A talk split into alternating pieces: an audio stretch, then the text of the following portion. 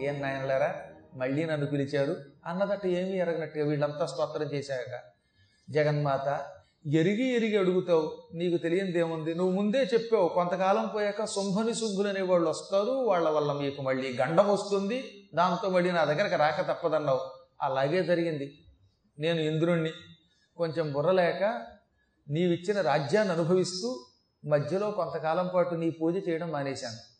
ఒక రోజున ఇంద్రుణ్ణి శచీదేవి పిలిచి ఏమండి నందనవనంలో అమ్మవారు ఉన్నది అమ్మవారికి హారతి ఇవ్వండి అంటే ఆ ఈ పూటకు నువ్వు ఇచ్చేయి నీవు పనులు చేసుకో నేను కూర్చుంటాను అని కూర్చుని నీకు అర్చన చెయ్యకుండా భోగాలు అనుభవించాను ఈ దురహంకారం నాకు తగిన శాస్తి చేసింది.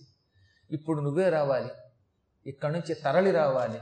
లోకకంటకులైన శుంభని శుంభుల్ని వాడికి అనుయాయులుగా ఉన్న వాళ్ళందరినీ చీల్చి చండాడాలి. నీ భక్తులమైన మమ్మల్ని రక్షించాలి. అని పరిపరి విధాలుగా మొక్కుకున్నారట. ఎన్ని కష్టాలు వచ్చినా ఆ కష్టాలు వచ్చినప్పుడు అందులోంచి బయటపడలేనప్పుడు మేము కేవలం నిన్నే స్మరిస్తాం నిన్నే మా దేవిగా మా మానసిక ఆరాధ్య దేవతగా ప్రార్థిస్తాం స్వీకరిస్తాం. అబ్బా నీ దగ్గర ఒక కరుణ ఉన్నది. అది అవ్యాజ కరుణ. పాపాత్ముల్ని కూడా క్షమించి దగ్గరకి తీసుకుని లాలించి పాలించే కరుణ నీది. సాధారణంగా కొంతమంది కోపం వస్తే కోపం కోపం యావజ్జీవితం విడిచిపెట్టరు. నీతో ఇక నేను ఎప్పుడు కలవను. విరోధం వచ్చింది నాకు. చీప్పు అంటాడు వాడు. ఇంకెప్పుడు తెచ్చిన నీతో కలవను అంటాడు. వాడు చచ్చాక కలిసేదేమిటండి కానీ అమ్మ అలా కాదట.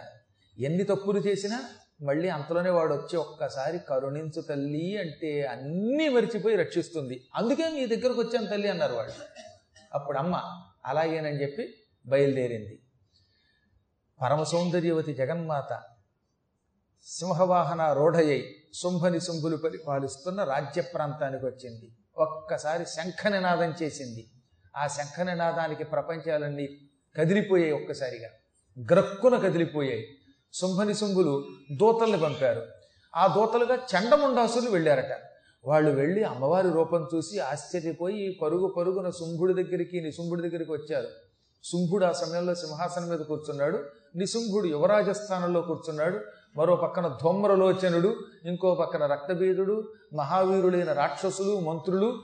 అందులో వీడికి ప్రత్యేకంగా సుగ్రీవుడు అని పేరు కలిగిన ఒక మంత్రి కూడా ఉన్నాడు. శుంభ నిశుంభుల యొక్క మంత్రి పేరు సుగ్రీవుడు. అంటే మన వాలి సుగ్రీవుల్లో సుగ్రీవుడు కాదు వీడి పేరు కూడా సుగ్రీవుడే. సు అంటే మంచి గ్రీవం అంటే మెడ. మంచి తల కలిగిన వాడు అని అర్థం అంతకంటే లేదు. మంచి మెడ కలిగిన వాడు. సుగ్రీవుడు అని ఒక మంత్రి కూడా ఎప్పుడు శుంభుడి పక్కన ఉంటాడు.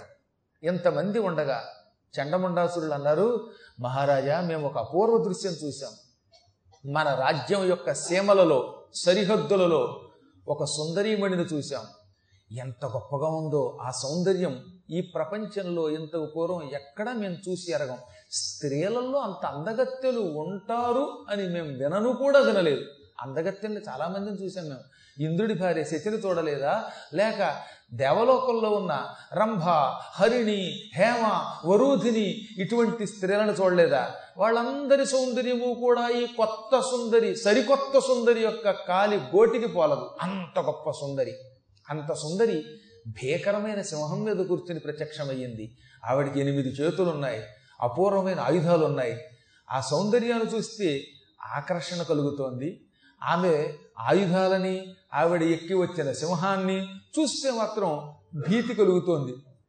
ఏకకాలంలో ప్రీతి భీతి భయం నయం అన్నీ కలుగుతున్నాయి.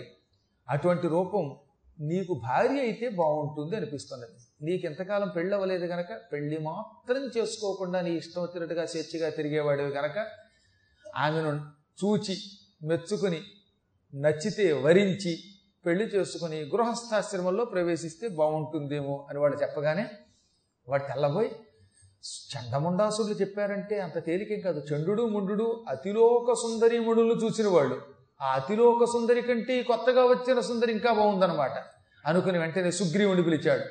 ఒరే దోత సుగ్రీవ నువ్వు నాకు మంత్రివి. సందేశహరో దోత. దోత అంటే ఏమిటి? సందేశమును యథాతథంగా చెప్పేవాడు అప్పుడప్పుడు అవసరాన్ని బట్టి తన చమత్కారాన్ని తన వాంగ్ నైపుణ్యాన్ని ఉపయోగించవచ్చు అనమాట విచక్షణ కూడా ఉపయోగించవచ్చు అటువంటి వాడు దోత. నువ్వు దోతగా వెళ్ళు. ఏం చేస్తావో తెలియదు. ఆ కొత్త సుందరీమణి యొక్క మనస్సు మార్చాలి. ఆమె నా భార్య అయ్యేలా చూడాలి. అలా చూసామనుకో ఇప్పటిదాకా మహామంత్రిగా నీకు ఇస్తున్నటువంటి జీతం కంటే భోగాల కంటే కొత్త జీతం పెంచుతాను భోగాలు ఎక్కువ ఇచ్చేస్తాను. ఎంతెందుకు? నా రాజ్యంలో సగం నీదనుకో. వెళ్ళు. సంబంధం మాత్రం తగ్గిపోకుండా చూడరోయ్ అసలు ఈ మధ్యన పెళ్ళి సంబంధాలు తగ్గిపోతే రావట్ల మగాళ్ళకి పెళ్ళి సంబంధాలు కుదరట్లేదు. అనగానే సుగ్రీవుడు బయలుదేరాడు. వెళ్ళి దూరం నుంచి అమ్మను చూశాడు. ఆ అమ్మను చూడగానే వాడికి వినయంగా నమస్కారం చేయాలనిపించింది రెండు చేతులు జోడించి వినయంగా నమస్కరించాడు. ఆహ్ ఏమి రూపం ఇది? ఈ రూపాన్ని చూడగానే సాష్టాంగ నమస్కారం చెయ్యాలనిపిస్తోంది. స్థుతించాలనిపిస్తోంది ఇటువంటి సుందరీమణిని మా రాజుగారికి భారీగా అడగాలంటే కూడా మనస్సు అంగీకరించట్లేదు అనుకున్నట్టు వాడు. అంటే వాడు కొంచెం జ్ఞానం ఉంది. ఆ శుంభుడు ఎటువంటి వాడో తెలుసు కదండి ఈయనకి. మా రాజు ఎక్కడ? వాడి పశుబుద్ధి ఎక్కడ? వాడిలో ఉన్న క్రూరత్వం వ్యసనాలు ఎక్కడ? ఈ సుందరీమణి యొక్క రూపం పవిత్రత ఎక్కడ? నక్కకి నాకలోకానికి ఉన్నంత తేడా ఉన్నది. ఏం చేస్తాం? ఈ సుందరిని పెళ్ళి చేసుకోవాలని మా రాజు అనుకున్నాడు. దూతగా నన్ను పంపాడు. దూత యొక్క లక్షణం రాజుగారికి మేలు చేకూర్చడం. అడగడం ఇష్టం లేకపోయినా ఈవిడిని అడిగి మా రాజుగారికి ఈవిడికి పెళ్ళి అవుతుందేమో ప్రయత్నిస్తాను. కానీ అడిగితే ఈవిడ నన్ను అడుగుతుందేమో అని భయంగా ఉంది. ఎందుకంటే ఈవిడ రూపం చూస్తే మా రాజుగారిని వరించేటట్టుగా లేదు. అనుకుంటూ దగ్గరికి వెళ్ళి వినయంగా దేవి నీకు పాదాభివందనం. నీవు జగన్మాతలా కనిపిస్తున్నావు. సమస్త లోకాలకి మూలమైన మాతృరూపం నీలో నేను చూడగలుగుతున్నాను నీలో కాంతి ఉన్నది జ్ఞానం కనబడుతున్నది. ఆయుధాలు చూస్తే దుష్ట శిక్షణ చేయగలిగే శక్తి అనిపిస్తున్నది సరే వాని పక్కన పెట్టు. దేవి దైత్యేశ్వర శుంభ త్రైలోక్యే పరమేశ్వర. దూతోహం ప్రేషితస్తేన త్వత్సకాశమిహాగత. త్వత్ నీ యొక్క సకాశం దగ్గరకి. సకాశం అంటే దగ్గర. నేను నీ దగ్గరకి ఇప్పుడు ఎందుకు వచ్చానో తెలిసిన కారణం ఉన్నది. అది చెబుతా విను. నేను నాకుగా రాలేదు. దూతగా వచ్చాను. ఎవరి దూతగా వచ్చాను అంటావేమో? శుంభుడు అని పేరు కలిగిన ఒక మహావీరుడు ఉన్నాడు.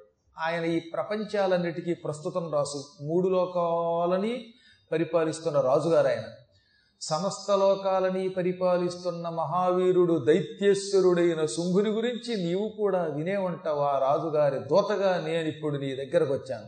మా రాజుగారు సామాన్యుడు కాదు. బ్రహ్మ గురించి తపస్సు చేసి వరాలు పొందినవాడు. ఆయన్ని సామాన్యుడు ఎవరూ చంపలేరు. ఆ మహావీరుణ్ణి మానవ మాత్రుడు చంపలేడు. ఆయన లోకాలన్నీ జయించాడు. ఇంద్రుని తరిమి అవతల పారేశాడు. ఇప్పుడు ప్రస్తుతం ఈ భూమండలాన్ని పరిపాలిస్తున్నాడు. ఆయన ఈనాటి వరకు పెళ్ళి మాత్రం చేసుకోలేదు.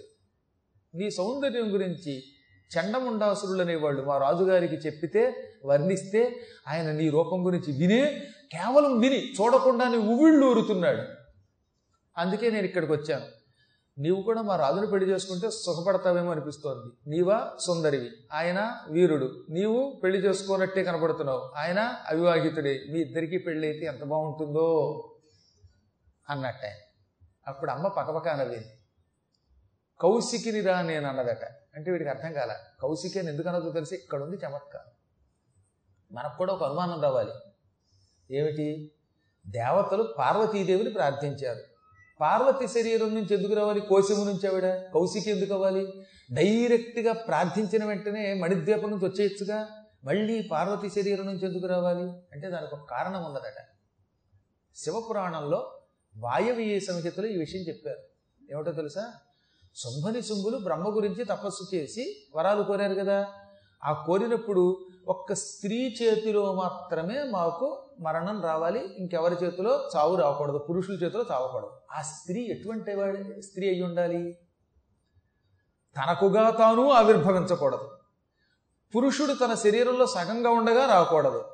ఒక స్త్రీ శరీరము నుంచి ఇతరుల ప్రార్థన యొక్క అంగీకరించి బయటికి రావాలి. అటువంటి స్త్రీ చేతిలో చావాటి వాడు ఇప్పుడు అమ్మవారు మణిద్వీపం నుంచి వస్తే తనంత తాను ఆవిర్భవిస్తుంది. స్వయంభూ నుంచి చేతిలో చావకూడదట. పోని అమ్మవారు కామేశ్వరుడి భార్యగా కామేశ్వరిగా వస్తే పురుషుణ్ణి ముట్టుకుంది కాబట్టి పనికిరాదట.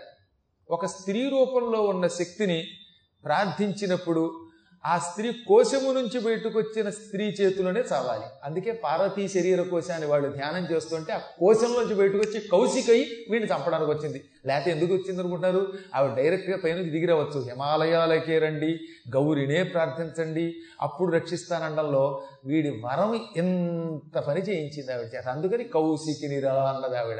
ఒరే పిచ్చాడా నీ పరిపాలకుడైన శుంగుడు వాడి తమ్ముడు నిశుంగుడు ఎవరి చేతిలో పడితే వాళ్ళ చేతిలో చావరన్నమాట నిజమే. నువ్వు ఇప్పుడు ఇందాక చెప్పిన దాన్ని బట్టి బ్రహ్మ వరాలు పొందిన వాళ్ళే. కానీ నేను మామూలు దాన్ని కాదు పార్వతి కోశం నుంచి దేవతలు ప్రార్థిస్తేగా స్త్రీ శరీరం నుంచి బయటకు వచ్చాను. కాబట్టి కౌశికరీరా అంటే నా చేతిలో మాత్రం చస్తాడరా అని చెప్పింది. అది అర్థం అవ్వాలంటే వీడి మొహానికి వీడి